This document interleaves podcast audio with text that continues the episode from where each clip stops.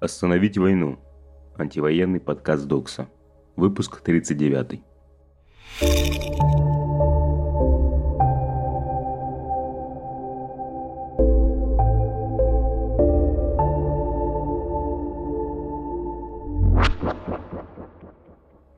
Привет, это Ричард Кропоткин, и мне хочется сказать, что я растерян. Как и многие, я следил за ходом этой войны с первых минут и боролся как мог составлял эту рассылку, планировал инициативы с разными активистами, редактировал и писал тексты, которые должны были помочь нам победить. Но в последние недели я растерян. Я перестал понимать, каким действием призывать и какие инициативы планировать, чтобы остановить эту войну. Снова призывать общаться с родственниками и друзьями и давать им доступ к правдивой информации – После сотен историй о том, как наши сторонники окончательно оборвали отношения со своими родственниками после таких разговоров, снова призывать людей выходить на улицы, хотя на последние призывы уже откликались только десятки человек, а процент задержаний близился к 100%, мной и, наверное, многими другими все это время руководили эмоции. Я ненавижу Путина. Я ненавижу этот человеконенавистнический и фашистский режим – который отправил 20-летних россиян убивать и насиловать мирных граждан Украины. И первое время казалось, что этой ненависти, этого гнева достаточно, чтобы победить, чтобы уничтожить эту власть. Казалось, что если с утра до вечера работать на исходе сил, если превратить этот гнев в бесконечный двигатель, то что-то обязательно получится. И неважно, куда прикладывать эти усилия. В последнюю неделю я чувствую бессилие и непонимание, что делать но, возможно, это полезное состояние. Оно позволяет оглянуться и подумать, а действительно, что нам нужно делать? Быть просто журналистами, как ни в чем не бывало? Призывать людей выходить, как ни в чем не бывало? А раз они перестали выходить, то все потеряно? Мне кажется, в эти дни наш долг заключается в том, чтобы обращаться не только к своим эмоциям, но и к разуму. Размышлять о том, как может выглядеть политическое движение, которое сможет положить конец этому режиму. Задавать себе и окружающим вопросы, какие тактики понадобятся этому идеальному антивоенному движению, какая общественная коалиция нужна, чтобы остановить войну, что конкретно должно быть сделано, и что можно сделать уже сейчас, чтобы приблизить такое будущее. Все последние недели я часто слышу труизм. Оппозиция, как всегда, ссорится – нужно просто объединиться. В основе этого труизма лежит эмоциональный образ. Вот мы все слились в единое целое и смели Путина. Что это значит? Кто и для чего должен объединиться? Что мы сделаем, когда объединимся в это некое единое целое? Об этом никто не говорит. И ответов на эти вопросы толком и нет. Чтобы задавать эти вопросы и коллективно искать на них ответы – нужна определенная интеллектуальная смелость или даже дерзость. Я призываю вас быть смелыми и дерзкими. Только так мы сможем наделать новых ошибок и чему-то на них научиться. Только так мы сможем сделать еще один шаг вперед. Что произошло за неделю? Война. 46-й день войны. Цифры – с начала войны Украину покинули более 4,5 миллионов беженцев, сообщает ООН. За время войны погибли 177 детей, более 330 ранены, сообщает Офис Генпрокурора Украины. Всего с начала войны зафиксировано 3776 жертв среди гражданского населения, 1563 убитых и 2213 раненых, сообщает ООН. Ущерб от вторжения российских оккупантов превысит 1 триллион долларов, сообщает замминистра экономики Украины Александр Грибан. У 90% погибших мирных жителей Бучи обнаружены пулевые поражения, а не осколочные, сообщает мэр Бучи Анатолий Федорук. Обстрел вокзала в Крематорске. 8 апреля железнодорожный вокзал в Крематорске, где ожидали эвакуации несколько тысяч жителей Донецкой области – подвергся ракетному обстрелу. Погибли 57 человек, более 100 получили ранения, сообщает Управление украинских железных дорог. В результате удара по Крематорску погибли 4 ребенка. На ракете, которой их убили, была надпись «За детей».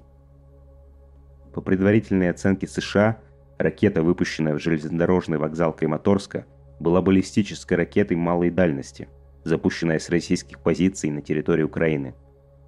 Об этом сообщает источник CNN в Министерстве обороны США. Расчеты Conflict Intelligence Team подтверждают, что вариант с спуском ракеты с российских позиций возможен, а вариант провокации Украины представляется невероятным. BBC сообщает, Россия поручила командование войсками в Украине генералу армии Александру Дворникову, воевавшему в Сирии. Харьковскую область стали обстреливать противотанковыми минами. Их запретили 25 лет назад. The New York Times рассказывает историю жителя деревни Безруки Харьковской области Сергея, рядом с домом которого ночью 3 апреля упала ракета. Около 10 утра прогремел первый взрыв, а через 20 минут взорвался еще один боеприпас. Взрывы с интервалом около 50 минут продолжались весь день до 3 часов ночи.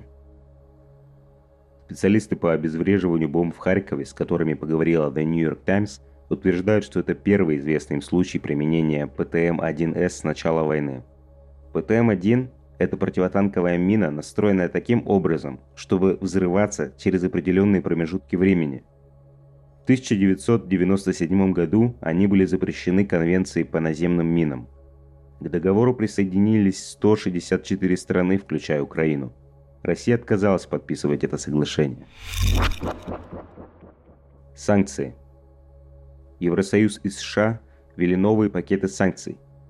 Евросоюз в рамках пятого пакета санкций ввел запрет на импорт угля и товаров из России, на транзакции с четырьмя российскими банками, включая ВТБ, на заход российских судов в порты стран ЕС – на участие российских компаний в государственных закупках ЕС и на любую финансовую поддержку для российских государственных органов.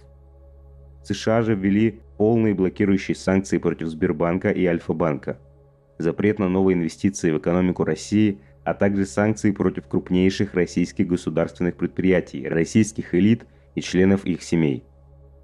Массовая высылка российских дипломатов.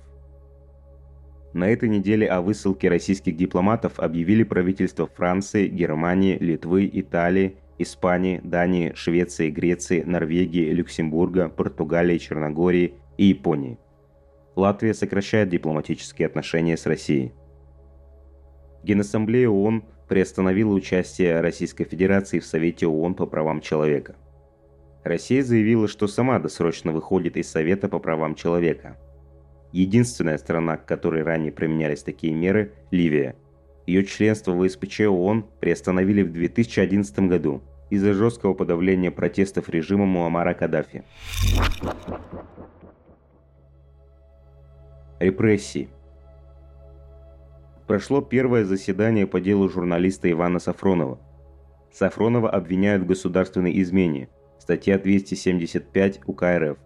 ФСБ обвинила Сафронова в передаче секретных сведений чешским спецслужбам. Заседание проходит в закрытом режиме.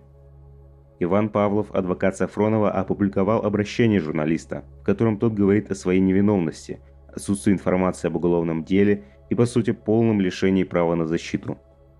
Сафронов отмечает, что вся информация, использованная им в рамках журналистской работы, получена из открытых источников, и доказать это Сафронов и доказать это Сафронов может, получив доступ в интернет. Эта неделя в цензуре. Вторник. Минюс создал новый реестр физлиц инагентов. В него уже попал рэпер Фейс, а также недавно уволенный преподаватель в ШЕ Дмитрий Дубровский. Среда. Согласно новому законопроекту, Генпрокуратура может получить право закрывать СМИ за публикацию фейков. Четверг. Роскомнадзор заблокировал Wonderzine по жалобе Росмолодежи, потребовавшей удалить с сайта 7 текстов о ЛГБТК+. Пятница.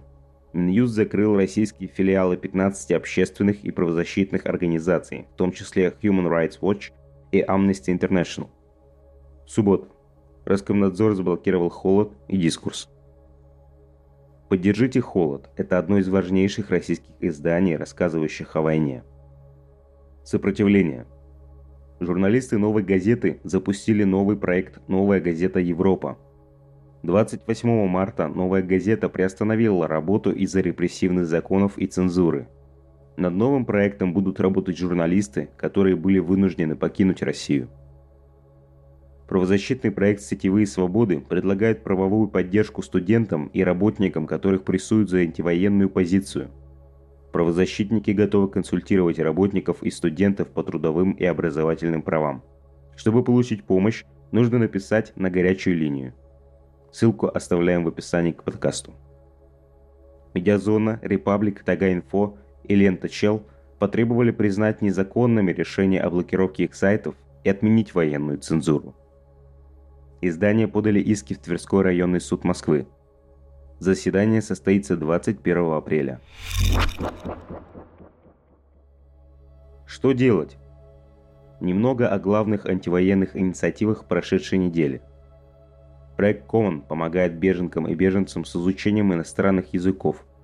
Если вы хорошо знаете язык и готовы его преподавать, вы можете помочь проекту как волонтер. Коалиция юристов и экспертов российских правозащитных организаций за сознательный отказ от военной службы помогает призывникам добиться альтернативной гражданской службы. Расскажите об альтернативной службе призывникам, чтобы они могли воспользоваться этой возможностью и не служить в российской армии. Феминистское антивоенное сопротивление и весна продолжают бессрочные акции в памяти о погибших в Мариуполе и Буче – чтобы присоединиться к акциям, нужно установить самодельный мемориал погибшим у себя во дворе. Антивоенный фонд – важнейший проект антивоенного сопротивления в России. Если вас или ваших знакомых уволили из-за политической позиции, вы можете обратиться за финансовой помощью в фонд. Если у вас есть лишние деньги, вы можете поддержать антивоенное движение пожертвованием. Как отвлечься хотя бы на 24 часа? На этой неделе я впал в сильную депрессию, и чтобы отвлечься от мыслей про собственное бессилие, я зачем-то впервые в жизни посмотрел все фильмы из серии «Властелин колец». В детстве как-то не было особого интереса к этой вселенной. Видимо, я все-таки зумер. Для меня лично фэнтези и научная фантастика очень удачно работают как способ эскапизма. Погружение в фантастический вымышленный мир – продуманными характеристиками позволяет довольно успешно выключиться из реальности. Но в этот раз отключиться на 100% не вышло. Я задумался над тем, как украинцы придумали для российских военных прозвище «Орки» и загрузился параллелями с вселенной «Властелина колец». А что вы смотрите, чтобы отвлечься? Как вам эта рассылка? Мы общаемся с вами в рассылках уже больше месяца – нам всегда очень приятно получать от вас обратную связь. Если у вас есть предложение по тому, чего не хватает в наших рассылках, пишите. Это был Ричард Кропоткин и анонимный голос Докса.